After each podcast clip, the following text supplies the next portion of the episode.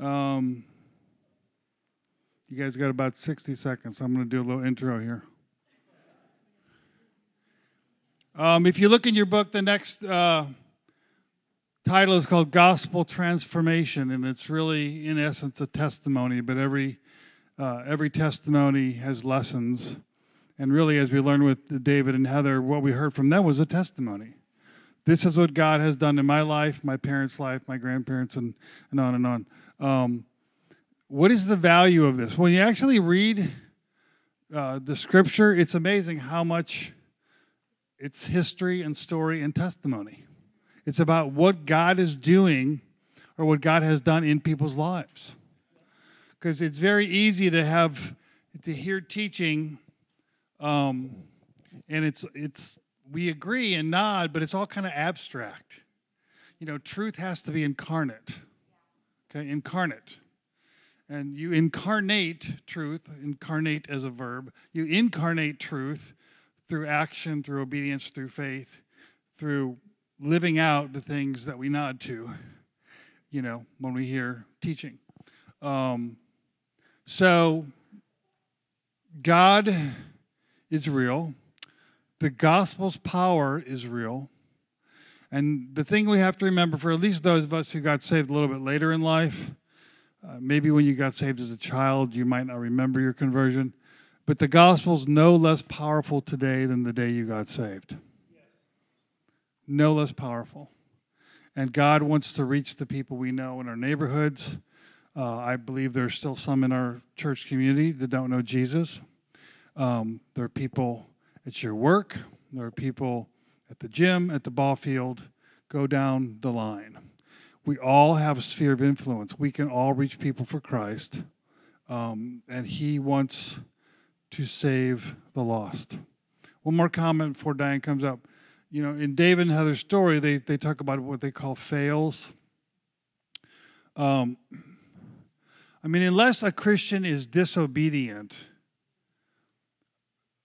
there is no fail for us.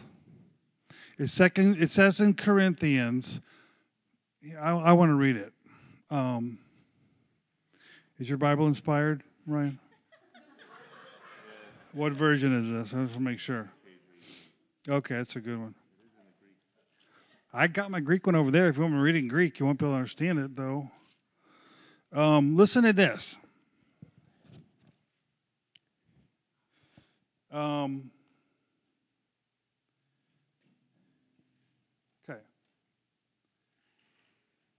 Here we go. You ready?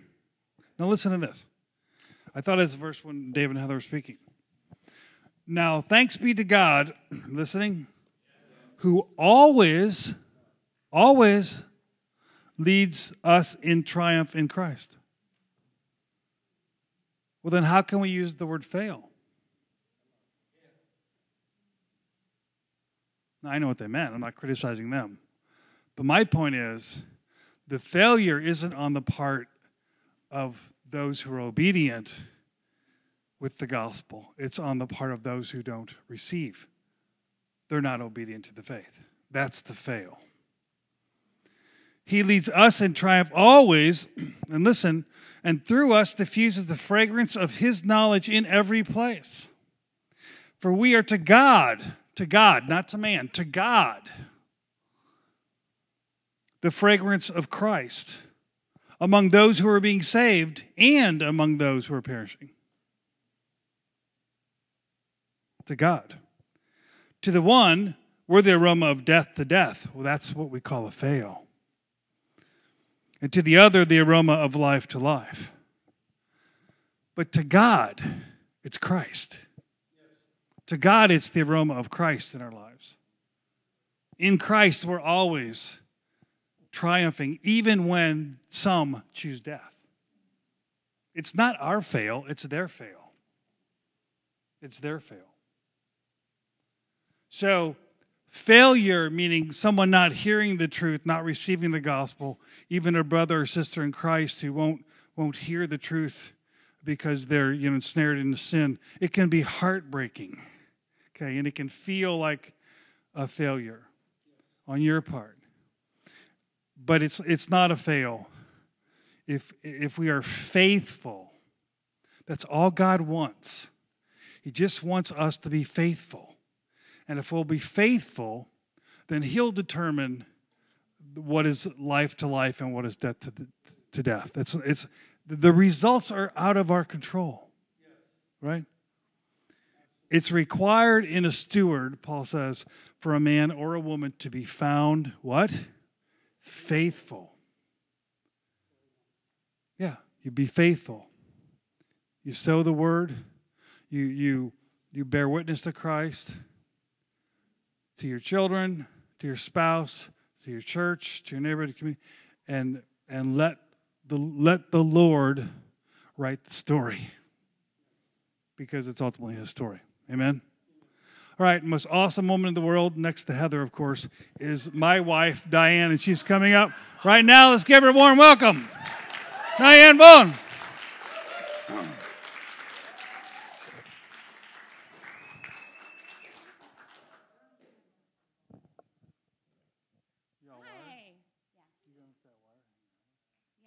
Okay. Be wherever you want. Whatever you want.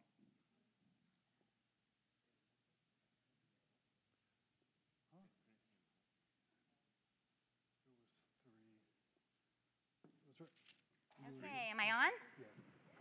Great. Well, you guys awake? Yeah. Hasn't hasn't this just been amazing? Yeah. I mean, we could just like end here.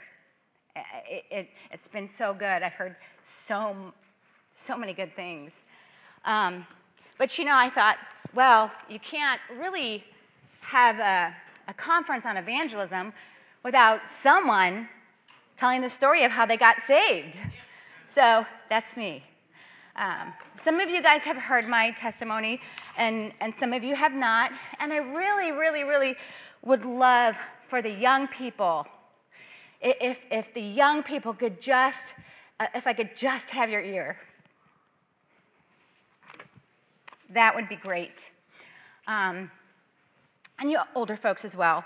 But um, I, I, think um, there's some young people here today if you haven't noticed, they came last night too. And, um, you know, God wants to speak to you. And I know God has probably already spoken to you. This is bad. I'm already starting out emotional. oh, gosh.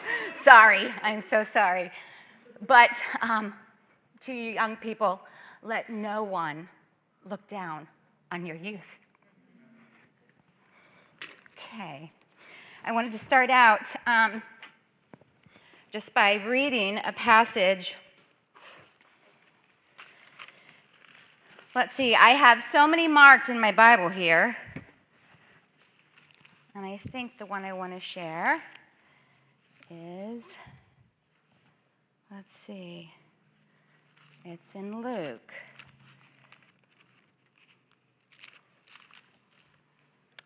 Okay, Luke chapter 10.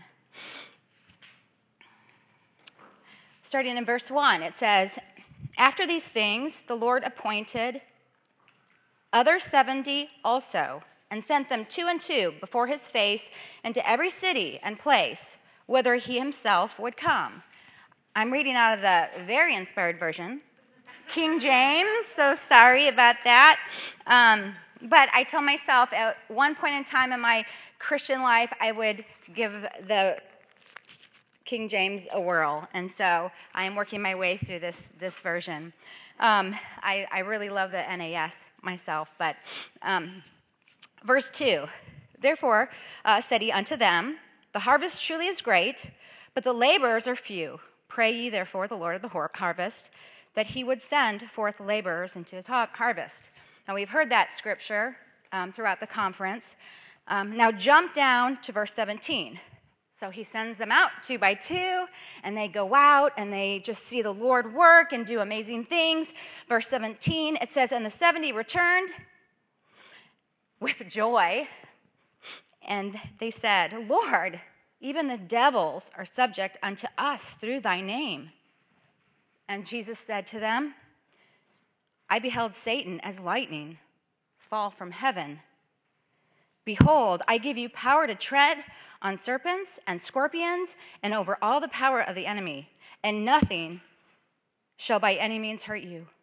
Notwithstanding, in this, rejoice not that the spirits are subject unto you, but rather rejoice because your name is written in heaven. My name is written in heaven. I am 100% fully confident that my name is written in heaven. And I know that because the Word of God tells me that, but also my life has been evidenced by a miraculous transformation that, in and of my human flesh, I would not have been capable of. I, I have two disclaimers. Disclaimer one I am a work in progress, and I am not done. And God is still, right now, currently, presently transforming my life. Um, the second disclaimer is that um, when it comes to evangelism, I, I can look back since I've come to Christ and I can see, wow, where I had this just in my, in my soul, this, this burden to share Christ with other people. And I can look back and I can tell you about different people groups, different individuals, and you'll hear some stories of them uh, where I did share Christ.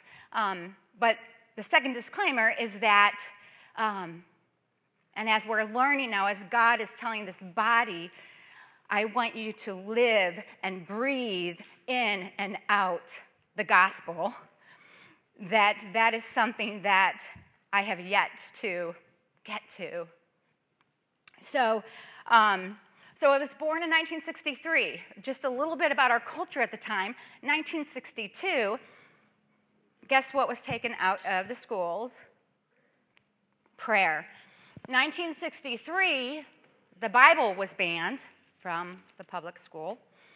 And so that's the kind of the, the, the, context of our culture. And there, we, you know, if you weren't involved in those kind of conversations and debates and, and, and that time, um, it was intense and uh, it was very, very, very, very sad. Um, so I was born in 1963, and um, I would have been one of those kids going to Heather's mom's house. I did not grow up in a happy, yappy Christian homeschooling family. no. Um, yeah, I, I grew up and um, uh, it, was, it was rough. So I would have been over to Heather's house and uh, walking in her mom's footprints. But there were, there were no families like that in my neighborhood that I knew that, that, that reached out to me. And so I basically was this little wild child survive, trying to survive the, the chaos of my, of my home. So I had, uh, I have four siblings. I was number four. Um, there were several years between all of us. So I wasn't really close to my older brother. I wasn't really close to my younger sister. Um, and my, um, uh, I, I, think the thing that really made probably uh, my life growing up the, the most difficult, um, besides the fact that we, I did not grow up in a uh, Christian home, I grew up in a Sunday morning church going home, but um, it was not, in the real sense, in any real sense, a Christian home. Um, but I think that the, the, besides that, the other difficulty was that my mom had epilepsy. My mom had a disease, and it uh, it ran amok. Um, and uh, you know, it, it really was our world. Our, our life revolved around my mom's uh, epilepsy. And so, um, growing up as a little child, I would see her have seizures. Um, and if you've ever seen an epileptic, epileptic have a seizure to a child, quite frightening. Okay, I saw my mom lose her, you know, bladder function. Um, when they have a seizure, they make scary sounds, they make scary movements. So my ability to really bond with mom, yeah, it didn't happen. This is so, um, so, so I, uh, I really kind of kind of pulled more to my dad. And um, the problem there was that my dad, my gosh, he was dealing with raising five kids and dealing with a sick wife that was in and out of the hospital. And he began to drink a lot. So he drank a lot. He'd come home, and I would remember the first thing he would say when he walked in the door I need a drink. I need a drink. And he wasn't a violent drunk, he wasn't a, um, a you know, physically abusive drunk. He was a, a drunk that um, would, pretty much drink himself into uh, he's sitting in his La-Z-Boy into a stupor and sleep watching TV. So totally absent, totally, you know. So as much as I tried to, you know, be a daddy's girl, um, you know, that, that was tough. Uh, and so um, my mom eventually, um, she had a bad accident uh, because of a seizure, and, and some of you know that story, but she ended up being in a coma for, for several years. And um, I, uh, I always believed in God, okay, here, intellectually, had that intellectual faith. I never doubted the existence of God. I never, I don't remember as a little child thinking, yeah, I came from nothing. Yeah, the Big Bang happened. Yeah, you know, I, I always just, I prayed to God. I thought about God. I remember swinging out in my backyard, looking into the sky, thinking about God. Um, one time I went on this little adventure and I saw, you know, um, if you saw the Ten Commandments, the original first one, um, I remember going on this little adventure in my neighborhood and I saw this cool big staff and I remember holding it and just thinking about Moses. I went to church every Sunday, I heard some of the Bible stories, heard about Jesus. Um, but that was the extent. It wasn't, it was so far. And it, and it, and it wasn't personal at all. And so, um, so when my mom had her accident and she was in a coma, and at that time I started to enter into junior high, I think that's when I really started to get a little rebellious. And, um, and so, yeah, I, I, I was looking for Jesus. I didn't know I was looking for Jesus, but I was looking for him. And I was looking for him, obviously, in different places, whether that was in relationships. I started down the drug path. I started down the partying path. Um, I, you know, just, um, I had one thing going for me though, because I, I really had a good um, disguise, because I also loved sports. So I was involved in swimming, I loved um, uh, just some other different sports. That was the one thing that kind of was a glue between me and my relationship with my dad um, because he would, he would be involved in my life in those areas. And, and that was it.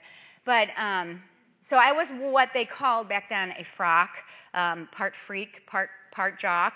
And I, that, they called us frocks. And that's what I was in junior high, high school.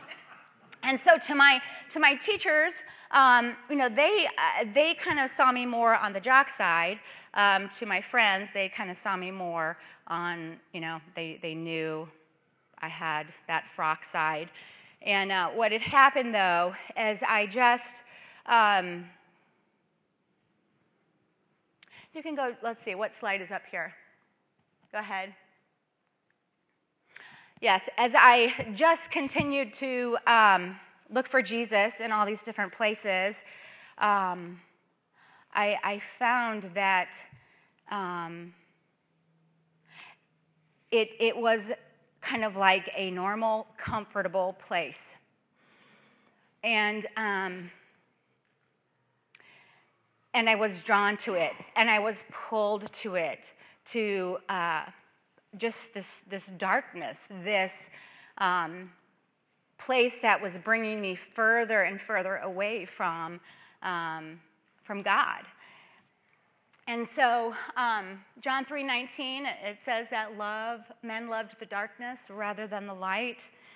and the context, or that whole scripture, it talks about how um, men who are, are fallen, um, we are under judgment.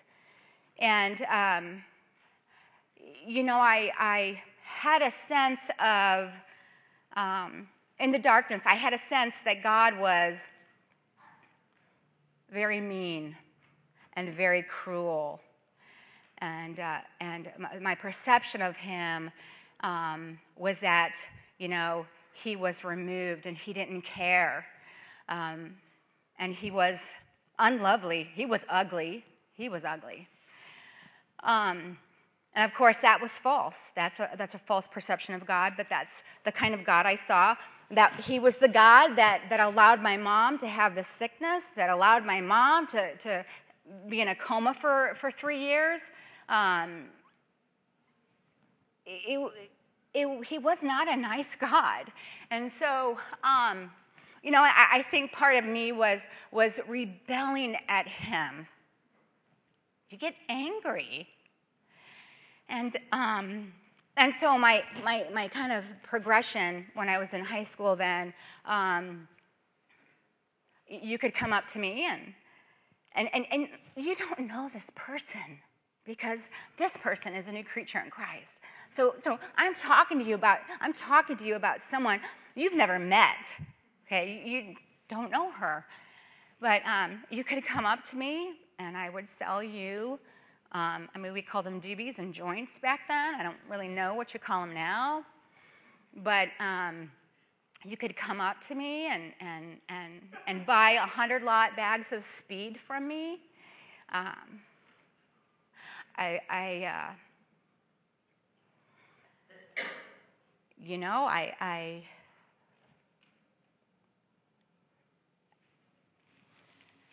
I was a different person. Um, and so some of my friends, as I began to kind of go further, uh, and, and I really, but for the grace of God, um, I, I ended up going out with a drug dealer. He lived in Granite City. And um, I mean, often there were times I'd come home, I don't even know how I got home. And, um, but when I started going out with this drug dealer who was into heavier drugs, um, some of my cooked friends were like, you know, Diane, you're starting to worry, worry us. So here my cooked friends are saying, you know, now I'm getting too cooked for my cooked friends.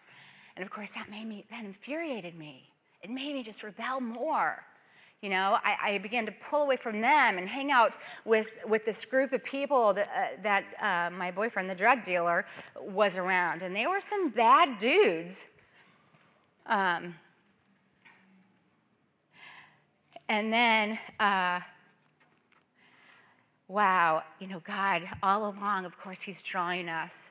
And, and you know, I have an outline, but uh, it's, it's, I'm not following it. So. I, am sorry. So um, I can tell you the, the answers later, but not following it. So, um, no, I lost my train of thought. Yes, I am about to get saved. Hallelujah. Okay, so, um, but yeah, so I, I, I, I started to um, feel some emotion okay? Um, when, when my friends pointed that out to me, it actually made me like, take a look at my life. And not just take a look, but begin to feel. I, I just was medicating myself, just numbing myself. And, uh, and wow, you guys, I just, it was, a, it was a place of darkness. It was dark. I was miserable. I was depressed. I had no joy. I had no significance. I had no security. I had no, um, there was anxiety there. There was no purpose. And, um, and for the first time, uh, I actually, and I was, I was working at this place, um, I started to notice some Christians that were working with me. And uh, before I wouldn't have even, you know, given them the time of day, but I began to notice their life. And um, I'd go to work and I just, you know, would be really curious about them. Uh, and there was something about them that began to draw me. Um, so you can go to the, the next one.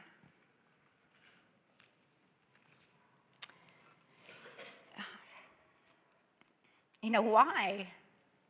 You know, God uh, pulled me out of the darkness. I don't know. But um, I'm so grateful because I don't think I would have made it. I, I, don't, I don't really know how long I would have lived. I, I really think I would have probably ended my life or been in some really bad situation. Um, but uh, as I began to notice these Christians, um, they invited me uh, to a gathering with them. And at this gathering, uh, it was a day I actually I didn't smoke anything, I didn't take anything, I didn't drink anything, and uh, and I was like clear, you know, up here. And uh, one of the um, one of the, the, the people I, I, worked with actually um, began to engage in, in conversation with me.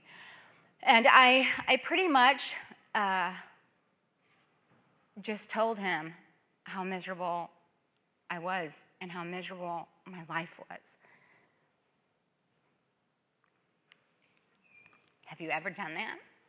Told somebody and was so honest with them?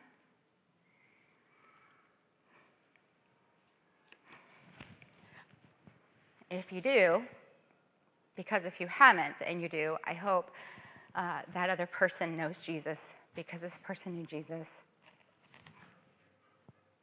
And so he uh, shared the gospel with me. And I, and I remember thinking, but wait a minute, I believe in God. I believe in God.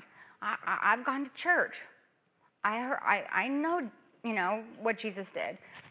And he clearly explained it. He said, Diane, you believe in a Savior who died for the entire world. You know this about him. But you're not believing in a Savior who needs to save you. And uh, making that connection was clicked. And he, he just invited me. He's like, You can ask Jesus to be your Savior right now. Okay, move, move to the next one. Nope, not that one. Oh, go, go to the next one. We might have to back up to this. Go to the next one. Oh, the other one didn't show up, I don't think. Maybe go to the next one. there it is. That's what I want. That's what I want. Okay. So, so um, those are bleachers. And, and we were sitting right there on those bleachers when he shared Christ with me and where I accepted and prayed and asked Jesus into my life. And that was um, July of 1981. It was right before my senior year of high school. So that was at my place of employment, and then you can go back to the one pre- previous, um, and I worked at that complex. Um, when I turned 50, I won't tell you how many years ago that was, but when I turned 50, David asked me what I wanted to do for my birthday, and I said, I want to go um, on a, I, I want to have a me and Jesus day, and I want me and Jesus to go down memory lane and so I went back and I went to all these places in my past. It was the coolest, it was the coolest day ever, one of the best days of my life. But at every place I went to that was significant, um, Jesus just um, impressed on me that He was there. When that happened, when I did that, when this happened to me, He was there. He never lost sight. So I, I went back. So this, uh, I won't tell you how many years ago, I took that picture. I did some video footage, just kind of sharing um, about remembering. Um, but you know, if, if, if those Christians who I were working with, if, if they hadn't reached out to me in my place of employment, um, you know, maybe the Lord would, have sent somebody else. But, but the point is that, you know, I got saved in my place of employment.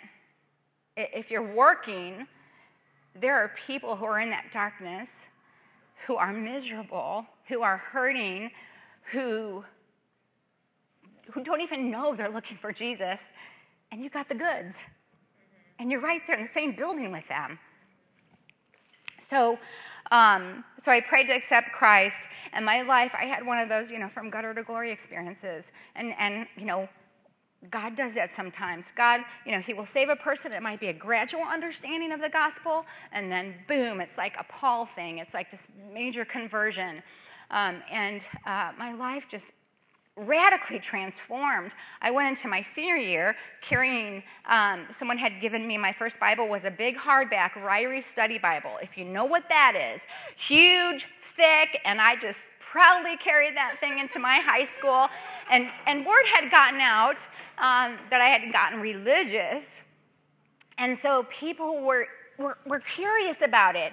And, and I, I just, I loved Jesus. I, I, I could not believe um, what he had done for me. And I wanted to tell everybody. And I was like Heather, I was a little fireball. Um, these Christians, one of them told, said something about, gosh, yeah, you know what? Um, Diane would, would preach the gospel to this trash can if she were here. I mean, just, I, I mean, I, I, was so radically changed. Um, I, I, wanted everybody to know. And so these Christians that I worked with, they were plugged into a, a Bible study called Mariah. It was a youth ministry that my um, husband directed and founded and directed. And they invited, invited me to go to the study, and that's where I met David. Um, and of course, we didn't date uh, until many years later. But um, or else that would have been a little scandalous. uh, but, and then um, Diane and Joe Braden, um, they knew me as a baby Christian. Um, actually, uh, the, the person who led me to Christ, I ended up dating, and um, he was a very good friend of Joe's. And so I remember when they got married, their little apartment, their first apartment, they invited us to go to dinner with them or to come over for dinner.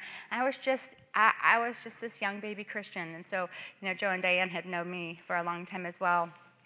But, um, but yeah, I was, I was just really, um, I wanted to tell everybody about Christ. Um, and, and I did. Um, and I got to see, you know, people come to Christ. I invited a lot of kids to that, that Bible study. Um, and uh, some of you know um, Karen Bruner.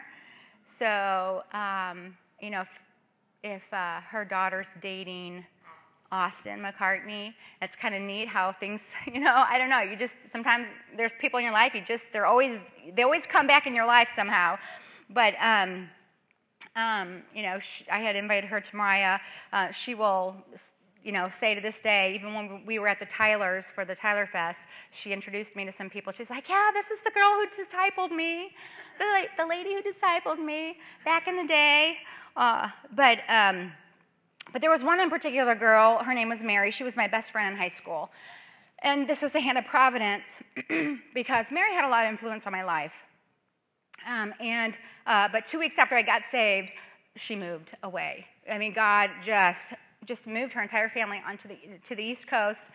And um, you know, I was really sad about that, but I look back and I'm like, God just knows what He's doing. You know, He, he, he orchestrates these events and these circumstances in our life, and I can assure you that He knows what He's doing. Even when we think, wait a minute, God, I don't think that was a good idea. Yeah, it was a good idea if He did it. Um, but um, Mary, I, I, began to correspond with her, and oh, I wanted her to come to Jesus so bad. Um, I sent her letter after letter after letter after letter after letter, um, etc., uh, telling her about Jesus, talking to her about Jesus until one day she finally writes me. She says, Diane, if you want to write me, I don't want to hear about Jesus anymore. So, yeah, I respected that.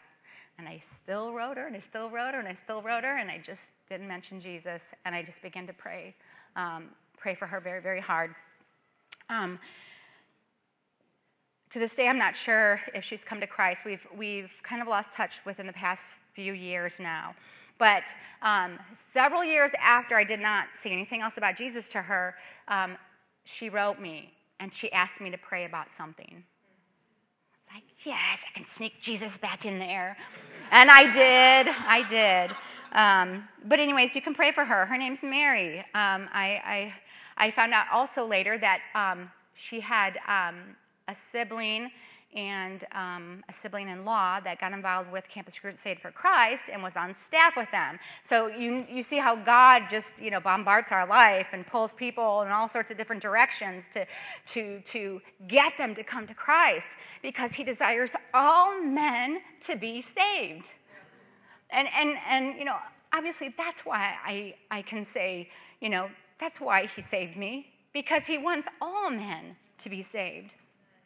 Um, I guess the question would be, you know, how in the world did I, I respond? How, how, how was that good to even respond in me? Now, that's your mystery. That's the mystery. I don't know, but I, I did respond. So um, I, I, got plugged into a church. I got plugged into um, this youth ministry. And, um, huh, you know, just saw the Lord um, really begin to, to grow me in a lot of areas. Um, the thing about our life, and you know, we come to Christ, and um, some of us really can recall that, that sense of, or that um, time of, of, of salvation, and, and some of us can't. But there's no question that God desires to sanctify our life and to transform our life. Um, there's no question that that's, that's what He wants to do in us. He has things for us to do. He has a purpose and a plan for our life. And uh, if if you would have told me back in the day that you know I would have been a pastor's wife, I, I, I would be doing I, you know doing different things, and I don't even, I don't even want to name them because God knows God knows. Um, I would have just thought, there's no way, there's no way that little girl who basically raised herself. You know,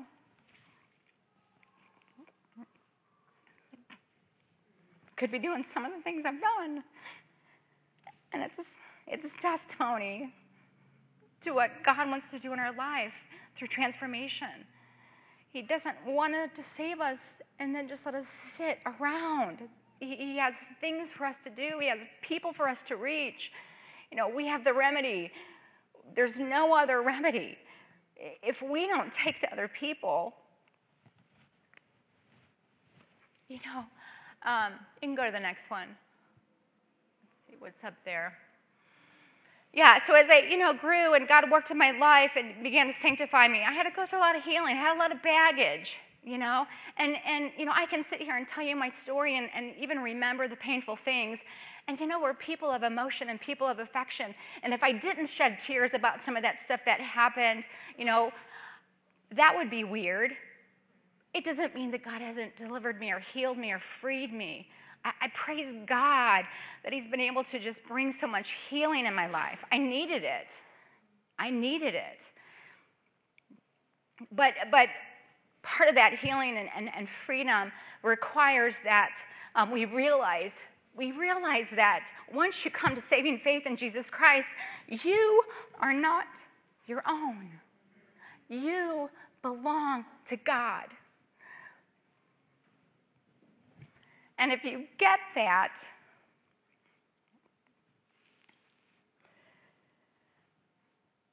the things that He can do through you. Um, see what's the next one. Okay, huh? I love that picture. That's a great picture. Um, but before we go to that picture, um, I'm going to play that video in a sec. Uh, so, so some of the things, some of the ways that just, um, I, I, think when we share the gospel, one of the things I heard last night was, um, you know, that comes from a, a, a, a heart that that is motivated by love, love for Jesus. And, and if, if you have no affection or love for Jesus, I mean, why would you want to tell anybody? I mean, it becomes, it just becomes a duty and an obligation. And, and who likes to do stuff because of that? I mean, I, I, I told people about Jesus because I loved him. I loved him. I, I, I could not believe what he did for my life. He saved my soul. I will be in heaven with him forever. He's delivered me from so much heartache and crud. You know? Um, so when I when I think about the different people that I that the Lord has used me to share with, I mean, it, it, it's it's crazy. Um, God, I believe God handpicked me to go share with a woman in New Orleans during the Katrina disaster, and her name was Kathy. How do I know that? Because when the Katrina disaster happened, I began praying. I, I, knew, I just knew the Lord wanted me to go there. There was something He wanted me to do. And so a bunch of us at church, there were some of us that, you know, we felt the same way. We sent a team down there, and, and sure enough, we were assigned to, to, to this one woman's house to help gut it. And lo and behold, there's a book in there with my name on it, Diane Vaughn. Same exact, exact spelling. Okay, and that's rare because most people spell Vaughn without that little A at the end. But that book had that little A at the end. And, and when someone brought that to me, it was like, it was like God saying to me, hello. Now go tell that lady why you're here. You're not here just to clean her house. You are here to tell her, I love her. I so loved her. And I gave my only begotten son for her. You go tell her, use the book. okay. And, and I took the book and I'm like, hey, Kathy, can I talk to you for a minute? She's like, sure. I'm like, somebody found this book in your house and, and that's my name. She's like, oh, well, did you write that book? And I said, no, no, I, I, I, did, I didn't write that book, but, but that's my name. And, and my name was in your house. And I just got to tell you why I'm here. And I can share the gospel with Kathy. Now, why, why did the Lord, you know, why did Kathy need that experience? God knows. She needed that experience, and God allowed that to happen. And I'm so grateful that I was willing to go. If that was the only reason why God wanted me to go, it was to tell Kathy about Jesus in New Orleans during the Katrina disaster. Crazy. Um, when we moved to our neighborhood in, in O'Fallon, um, we had uh, some neighbors across the street. And I remember the Lord saying, um, uh, you know, Diane, just um, this woman has a hard time trusting people. So, so you just be gentle with her. You love her, develop a relationship with her. And I began to do that. Didn't say anything about the Lord, didn't say anything about Jesus. Our kids began to play, to play together. Well, one day, um, and I was getting a little like, can I say something now, God? Can I say something now? I was just like, and I just kept getting this impression, you know, no, no, be her friend. So one day, I'm sitting in the backyard, I'm reading my Bible, and she comes across or around the backyard um, to ask me a question, and she notices my Bible. And she's like, Oh, what are you doing, Diane? I said, Oh, I'm just reading my Bible. And she's like, You read your Bible? And I'm like, Yeah. I'm like, yeah. And, and she's like, I would like to know more about that. So we ended up going out to dinner, and I told her about Jesus. We came outside, sat in her car, and she prayed and accepted Christ. They, they, moved, they moved away to Warrenton. We still keep in touch a little bit. But um, I found out recently through um, a volunteer at Thrive, she comes up to me one day at Thrive and she's like, Diane, uh, do you know Kim so and so? I'm like, oh yeah, I know her. She's like, hey, yeah, I met her at um, the uh, I go to BS, BSF Bible Study Fellowship, and she's she's in that. And no, I didn't even know she was going to Bible Study Fellowship, but I was so grateful. She's getting fed the Word of God, you know. Um, because you know I, I, did a little discipleship with her not a lot. When they moved away lives got busy.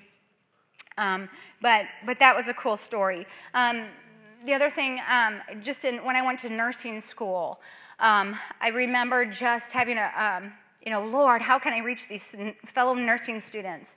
And uh, i remember you know just saying okay let's um, let's start a group uh, nurses christian fellowship and so um, we started this group, me and a couple, I did meet a couple other Christians. Uh, well, there was a girl named Tracy that started coming around, and um, Tracy came to Christ. Tracy started coming to the youth study and then eventually came to our church. um, the church that I was going to. Uh, but, but we also held on this, held a, this a little evangelistic event where I showed the film Johnny, and I had David come, and we had I don't know there was a, a bunch of nursing students in there that auditorium, and after the Johnny film, uh, David shared the gospel, and then uh, after I graduated. Now, back in the day, we did, the, the, we did these things called nurse, nurse, nursing care plans. And, you know, there's a diagnosis, no, assessment, diagnosis, prognosis. Anyways, I developed this track, and if you're in nursing school, you know what I'm talking about. I don't know, they don't really use care plans anymore. I don't know what they use. Everything's techno. They do, okay? Anyways, I developed this like track, um, and, I, and I, I, I wrote the gospel in such a way that it was their language. It was this nursing language that they were just like engulfed in um, as you are in nursing school. And I, I mailed it to every single one of my nursing students after we graduated. Um, I got a couple letters back, and one of them, um, and, and, you know, I, I, want, I wish I could have dug out some of this, and because I still have it. It's somewhere in my house. I, I, don't know, but it's somewhere in there. But this one um, fellow nurse uh, wrote, wrote me back, and um, it was very sweet. And she said, Diane, she's like, thank you for t- taking the time to consider me important enough that you would tell me this. Um, and then we, um, we had the privilege to open our home up to um, Rose, David's mom, lived, lived with us from the time uh, we got married. And, uh, you know, Rose, she saw our life. We, we shared many times with her. Um, but it wasn't until about two weeks before she, um, she died that she accepted Christ. Um, and I, am sure she accepted Christ. She was very much Catholic and would not miss Mass and um, told us for sure she wanted last rites when she died. Um, but when she accepted Christ, uh, right before she died, we asked her if she wanted the priest to come. And she said, I don't need that. I have Jesus. Um, cool, cool stories. But see, that's what, when the gospel transforms your life, you are a new creature and you have this message. And, and you should rightly share it. It, it should fl- flow freely from you. And, you know, we.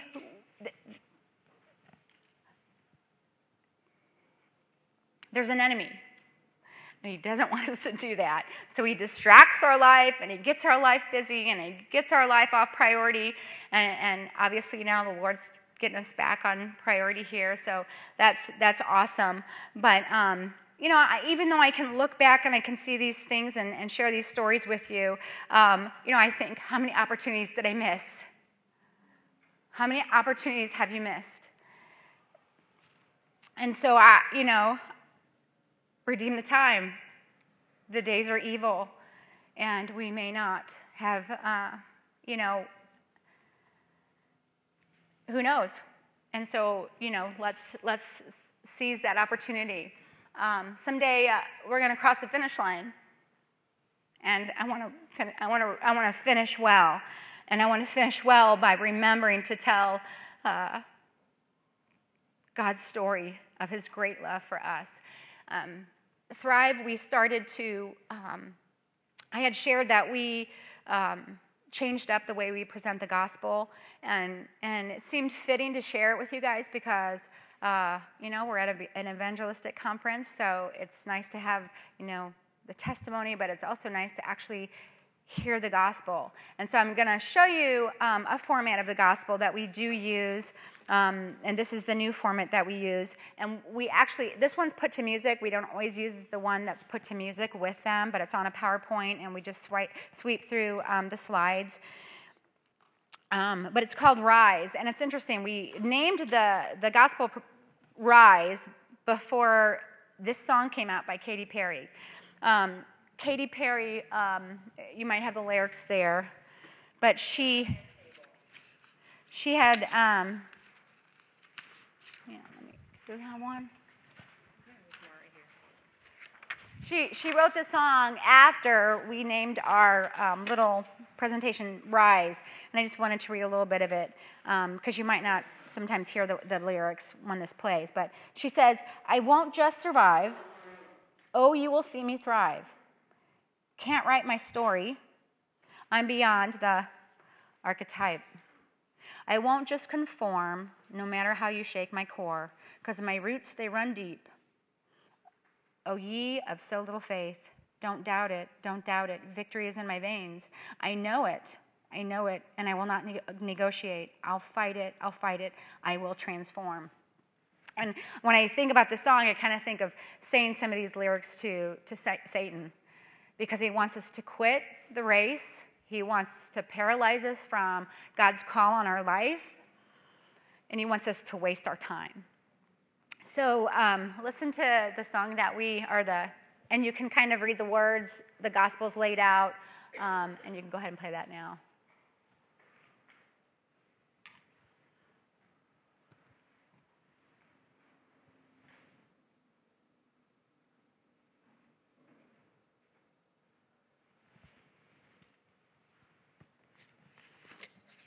Maybe. Thinking.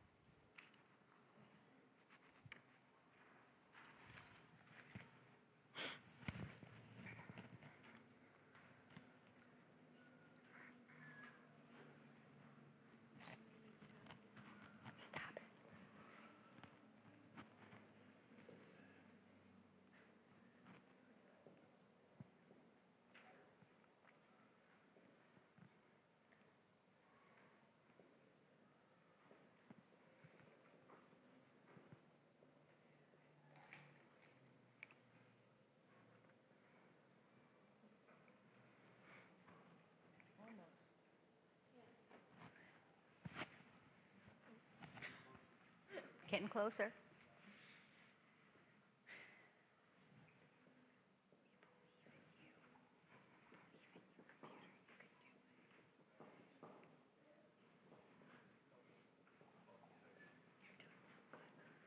Oh, I don't know. I'm so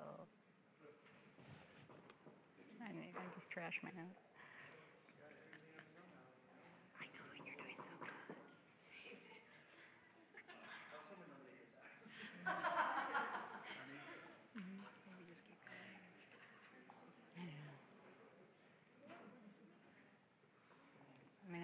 Or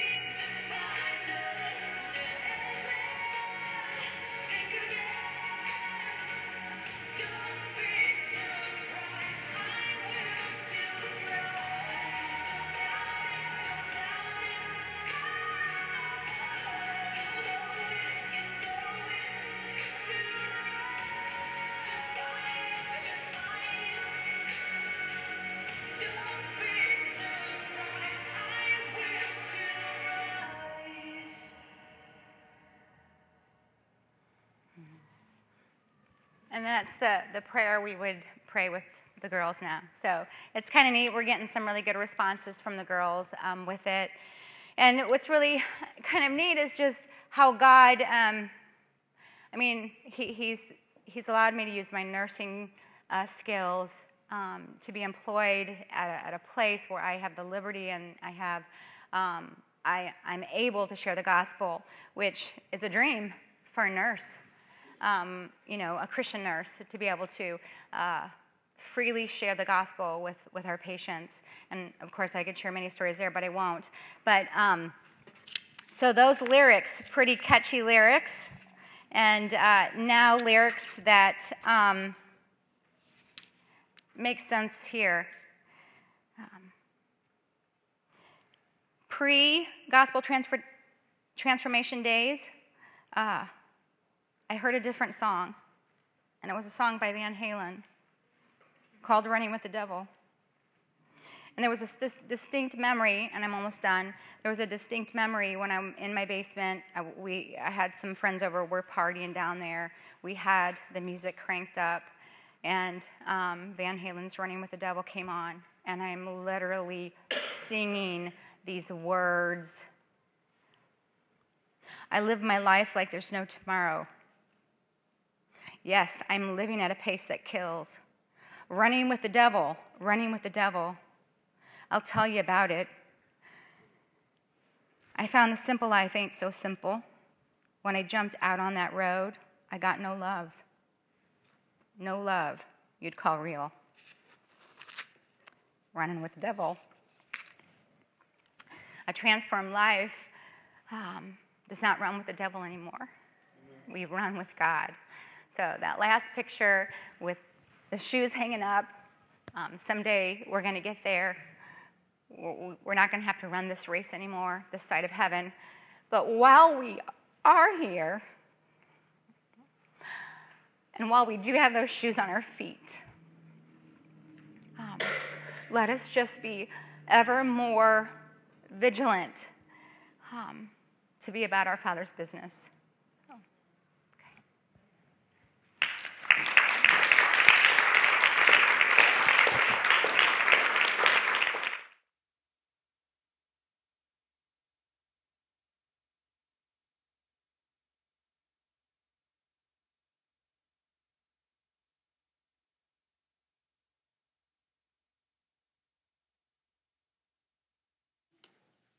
Can you hear me now?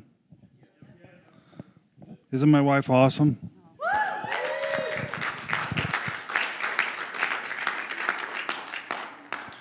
That's why I married her, man. I got good taste.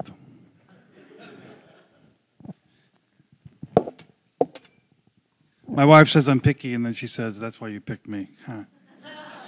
Huh. um, well, what to say, what to say. Um, I wanted to, us to have some time to do a little workshop, but I think since it's so late, we're not going to do that, unfortunately. But would you mind praying with me a little bit before we go? Would that be okay? Um, if you remember last night when I spoke on Matthew, Jesus said, Pray the Lord of the harvest to send forth workers. And many of you stood and said you would commit to that. So I want to encourage you to do that um, and really be committed to that. Also, um, you know, as as David and Heather shared their stories, as Diane shared her story, stories, I was I was wondering, you know, do we all have those stories? I mean, if we're saved, we have the story of getting saved, but do we have the other stories? Do we have the people I've led to Christ stories? Even the people that I've witnessed to that rejected me stories? Remember, for us, that's still victory, right? The gospel went out. Do we all have those stories? Um, if not, we, we can. Uh, we should, but I don't want to. I don't want to stress the should. I want to stress the can. And um, the, you know, I'll just say the, a word about my experience is that, as Diane pointed out, and anybody that really walks with Jesus knows your life is never what you expect it's going to be. Okay?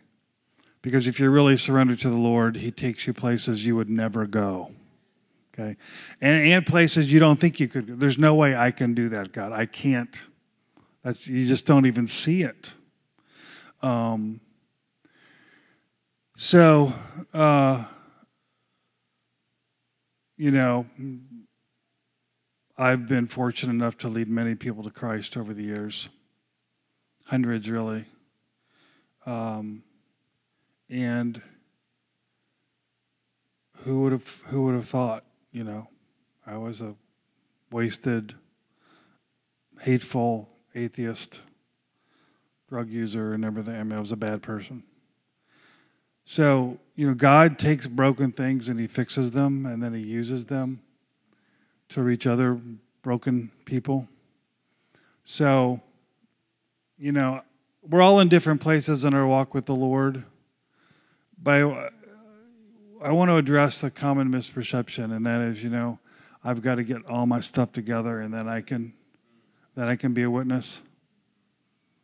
You will never have all your stuff together. Okay. Remember, as much as you should be, have a testimony, Okay? Your testimony isn't really your testimony. You're not pointing people to yourself and saying, Look how good I am now. You're pointing them to Jesus and saying, Look what Jesus can do in a person's life. So when you share Christ, you, you can use your story, but it's, it's Christ we're pointing people to. I, I would never stand in front of anyone and say, Trust in me, believe in me. You're not saying, I will save you. You're saying, Jesus will save you. And so, you know, if you, if you look at our lives, well, we're an imperfect witness, right? If you look at the church, it's an imperfect witness. If you look at our families, imperfect witness. But that's why we have a perfect Savior because we're imperfect. So don't let that, and that's one of the main things I hear people say. They either say it or imply it. Like, uh, you know, yeah, I know I need to share or step out, and but I got to get my act together, you know, or I, I got this problem in my life, or I got this problem in my marriage, or this. You know what? That's the devil, man. He's going to get you running around in circles, chasing your tail. Sometimes stepping out is the very thing that opens up new avenues of God's power in your life that ends up affecting your growth, affecting your marriage, affecting your children in a positive way because you're opening yourself up by faith and obedience to God really working. Um, leading someone to Jesus is a glorious thing, and I believe that we can all have that experience praying with someone and seeing them go from darkness to light is a glorious thing. I mean, if you have any doubt about the reality of Christianity, when you see somebody go from that to that, like Jesus is alive. Not only did I experience it, I've seen it in, in my in, in, in front of me many times. Jesus is alive. Um, ironically, we end up benefiting from being witnesses. Our faith is built up. We grow. So uh, that's not, of course, the main motive, but um, as God blesses others with salvation, He blesses the messenger too. So um, it's been a long weekend. Uh, I'm glad we heard a lot of stories and didn't hear a lot of abstract uh, teaching because I think many of us um, know the abstract teaching. It's, it's, it's that we need to um, incarnate it, as I said earlier. So let's stand together because we're all getting tired, right? Take a few moments to pray. Um, if you'd like to pray, come up here. I'll hand you the mic. Don't be too long. Uh, but I mean, you don't have to pray, but if you like to pray, I'd like others to be able to hear you. So come up, grab the mic, and pray, and then I'll, I'll conclude our prayer time.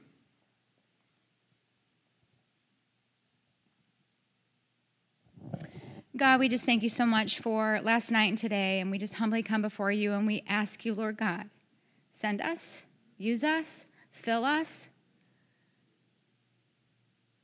help our, our mouths to, to speak up for you, help us not to be ashamed of you, give us boldness.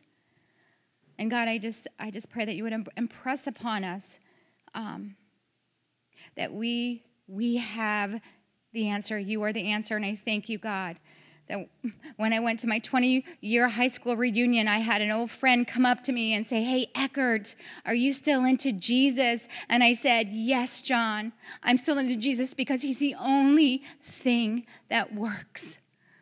So I thank you, Jesus, that you work. You are the solution for all people at all time. Amen.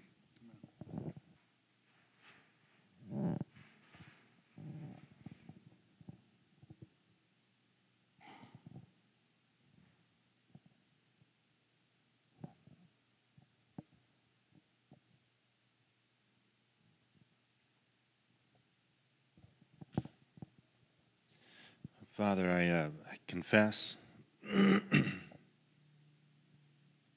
just the uh, really kind of sin of pride, of thinking that I could uh, somehow get my life together in order to start speaking well of you.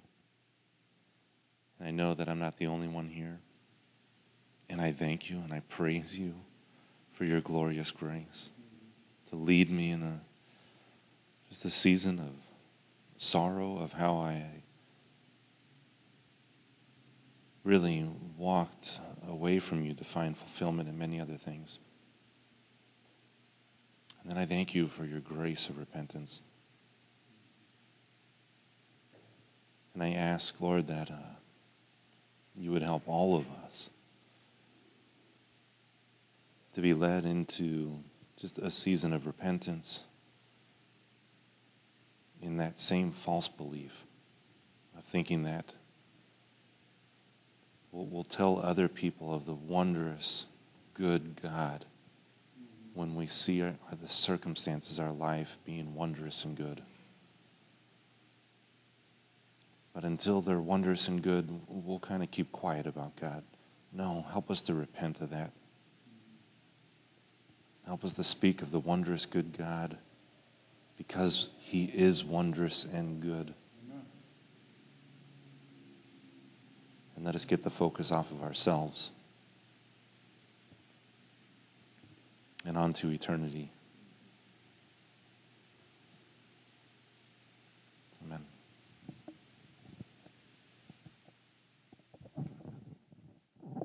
Lord, Thank you so much, God, for the speakers this weekend, um, for them blessing us, God, for the time they put in, Lord, for the words they gave us, for the stories they shared, Lord. And I pray that it would be an encouragement to all of us, God, um, to be faithful, um, even from what Joe started with um, to what Diane ended with, that the gospel, um, the beauty of it, the power of it, Lord. So I pray that we would be um, energized by your Spirit to be faithful to the gospel, to be faithful to share, to be faithful um, to go, God. And I pray, Lord, you would use us, um, use this church, use the people here, Lord, um, to, to, to spread the word, Lord, regardless um, of, of the good situations or bad that occurred, for us to be faithful to spread it, because there will be many, many, many good stories, um, as we heard um, today, Lord. So use us, and in the years to come, may this conference be one of the catalysts um, in our lives that we can look back and say, yes, um, that helped me, that encouraged me, um, that sent me in the right direction in, in terms of being um, faithful, Lord. So thank you, God, um, for this time. Um, it is sweet to, to fellowship with brothers and sisters. It is sweet to hear your word. And I pray that we would truly understand the beauty of Christ in our heads and in our hearts, Lord. Help us to get get that um, objectively and subjectively.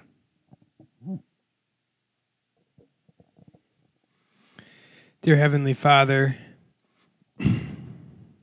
we just ask that you would raise up workers, that you would raise up those, your children, within these walls and outside of these walls, to go into the fields and reap the harvest. Father, I just pray for your spirit to fill us. Fill us with boldness, fill us with um, confidence, with knowledge. Teach us to preach the gospel to our hearts. Teach us to preach the gospel to our families. And let it be such a part of our conversation that we find ourselves preaching the gospel in all situations to our neighbors, to our coworkers. I thank you for this time and this calling.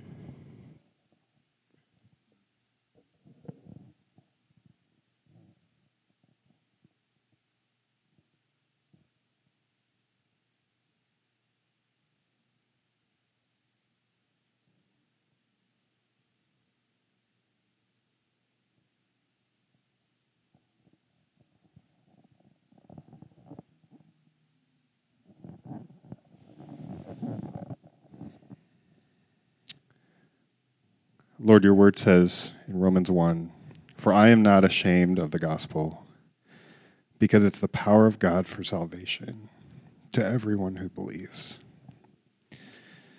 Lord, your gospel is so powerful and it's so manifest in the lives of so many people around us. Um, Lord, continue to quicken those areas of our hearts where we. Um, simply need to wake up and realize that you can manifest that same power in the lives of so many more people around us, God, that no one is beyond your reach. No one is beyond being saved by you. Help us to see the people around us as you see them, God. For you so loved the world that you gave everything. You gave your only Son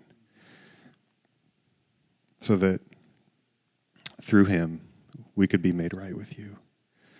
Thank you, Jesus.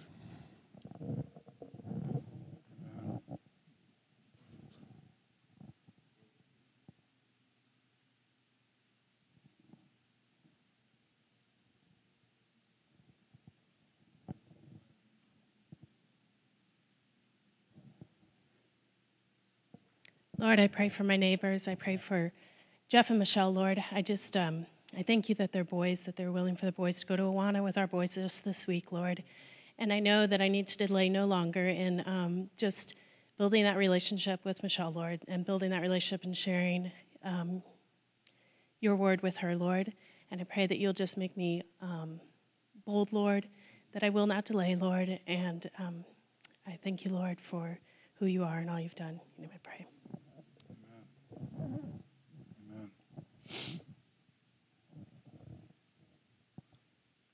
Anybody else want to pray for a neighbor or a coworker by name? Heather? God, I love that where you tell us that where two or more are gathered, you are here. Just thank you, Father, that you are here, that you are walking amongst us, that your spirit is inside of us, but that you are present with us. And so I just ask with my brothers and sisters right now um, for the salvation of Joey and Jake and their dad and their whole family, Lord. I just pray that you would. Um, just in your wisdom, that you would find us to um, be worthy to continue to be a part of their life and to just effectively proclaim the gospel to them. And um, I just thank you so much for this opportunity. I thank you for all the opportunities that you have for each of us here. I just pray that we. Um, just echoing the prayers of um, my brothers and sisters, that we would be emboldened, that we would be courageous to um, be the beautiful feet to carry the gospel of good news to all that we come in contact with, Lord, because it is such a gift. I just also want to say thank you. Thank you for Jesus. Thank you so much for Jesus, for taking my place and all of our places on the cross. We praise you. We love you. We proclaim your name, your beautiful, beautiful name.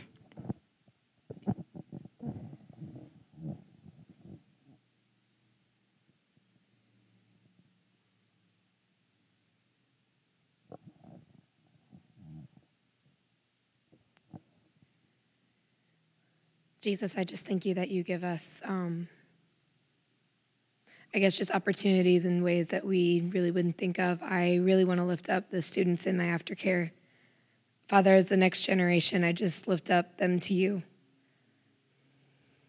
I see them five days a week, and sometimes I just see them as a struggle. And so I'm sorry. Help me to put them in your hands, God. And as I preach the gospel more to myself, that it would come out uh, to these students, God. Lord, as I um,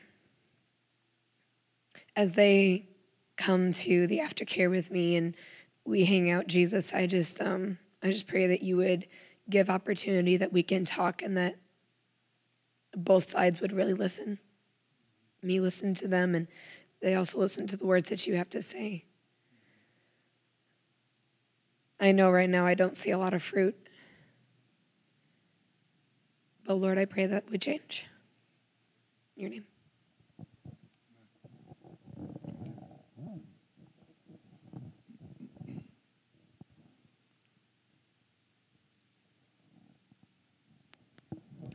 Dear Lord, I want to lift up um, to you my friend Devin. Lord, um, you know that for the last two years, I've been trying to meet with her and share the gospel, um, but the devil has not made that possible. Um, Lord, and you know that my heart um, is right before you, and I've been wanting to do this. Um, and so, God, as we've already planned this week to meet up on break, Lord, um, that you would keep the devil uh, completely away. Um, Lord, that you would bring her heart uh, to know you and to be soft and to be ready when I share you with her, Lord, and bring her to our college group, Lord. bring her um, to this church. Um, God, just uh, make her ready um, for you, Lord, and save her, Lord.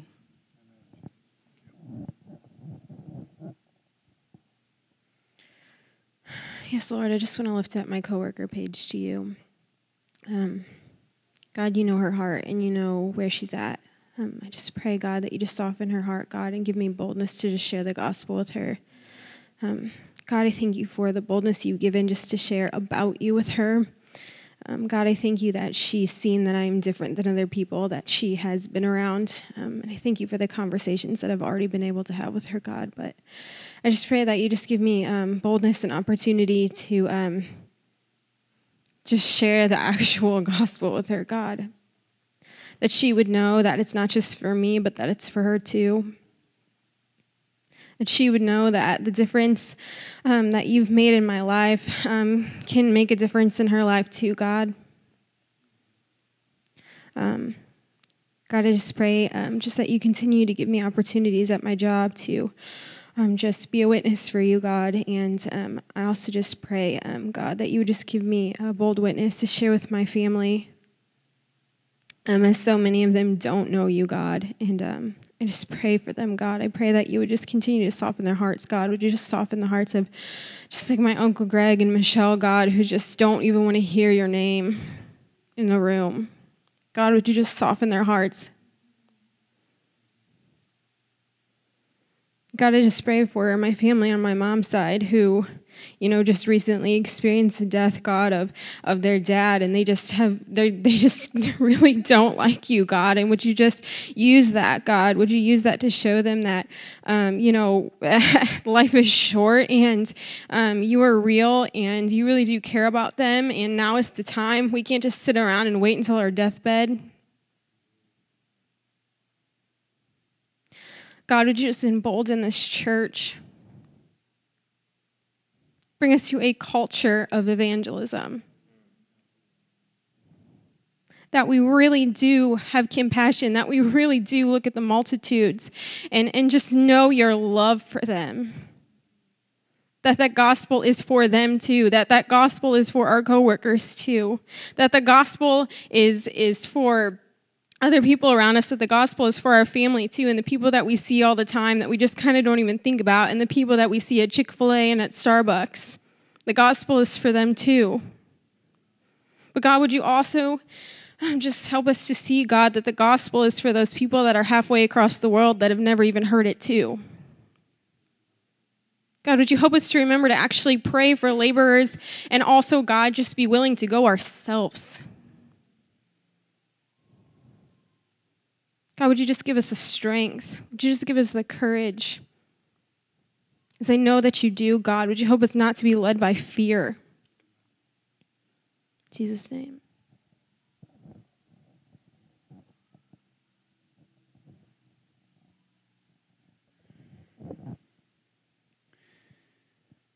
Father, I want to thank you for yesterday and today, last night and today, Father, and just um, the encouragement and the truth and the light you've given us to understand how we need to share our faith. Father, I want to thank you and praise you for the opportunities, Lord, for my neighbors, uh, for Pam and Bob, that you've um, opened a door for a relationship with them and the struggles they're going through. Father, help me to really reach out to them and that you would lead me and guide me and in touching them and sharing, continue to share the gospel with them. Father, I thank you for the open door that you've um, provided for my new neighbor Ed and his wife, and uh, Father, that you would lead me to also to really pursue um, that and that to, to be obedient to your spirit. And also, I pray for my family, my brother Mark, and my brother Bill, and my sister Ruth um, a real opportunity, Lord, to really just to spend some time with them and to really, really, Father, just lift that up that time and that you would bless that and that would bring fruit of salvation for my family.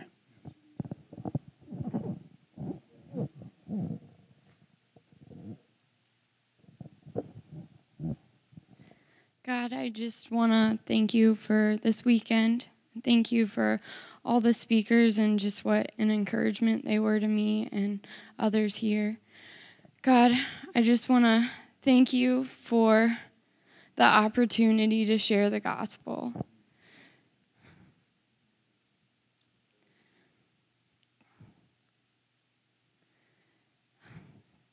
Lord, forgive me for looking on it as an obligation and a chore.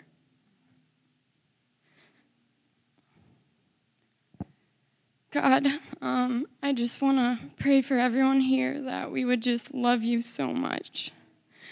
That we would, people couldn't shut us up. God, I want to lift up my brother to you.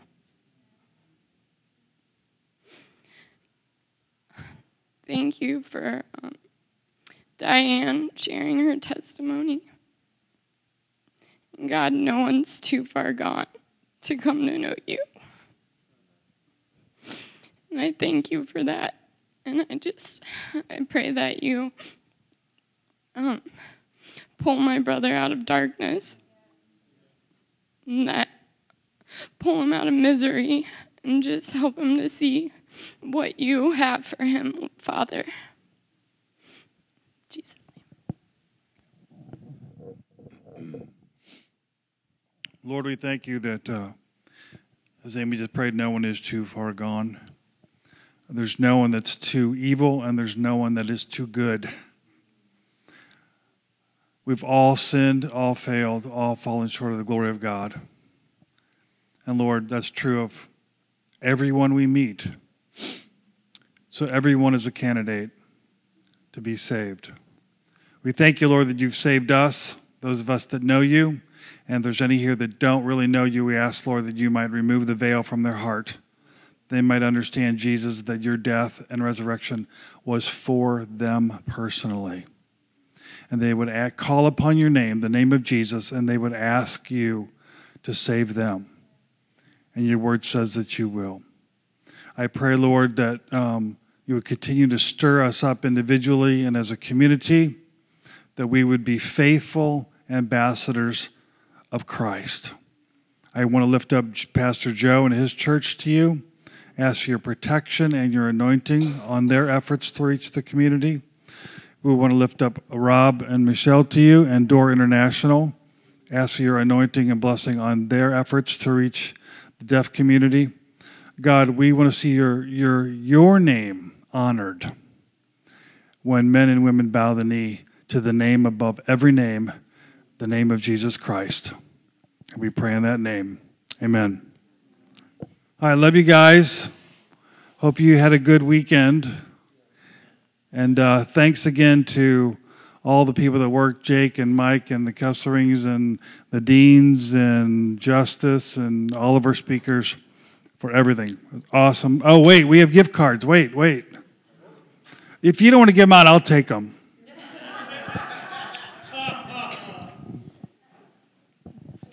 All right, first, Twitter. Um, Andrea and Christy were back and forth all day, and actually, I think they ended up tied or with one within one from each other. And I didn't count after we prayed in case somebody liked or retweeted something.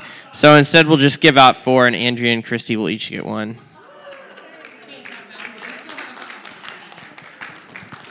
And Facebook, everybody let Jake run away with it. Nobody tried to stop him. So Jake wins one.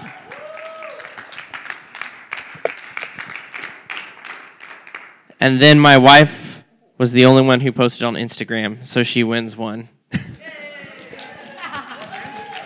huh? How does she win one? You don't have one. I'm going to buy it later. Okay. um, just take her to dinner. You're married. Hey. Hey, listen, you know, the, the, the one of the points of doing this giveaway for the, the, the Facebook, Twitter is, you know, you guys, you youngins especially, you can reach thousands of people that I could have never reached when I was your age. I had to actually talk to people. I had to pick up the phone or I had to drive across the city to the meeting where I was preaching. Don't talk about your coffee every morning, okay, and your donuts. Talk about your Savior. Start lifting up Jesus on Twitter and Facebook and Instagram. Out of the abundance of the heart, let your mouth flow. Amen? All right, love you guys. See you tomorrow.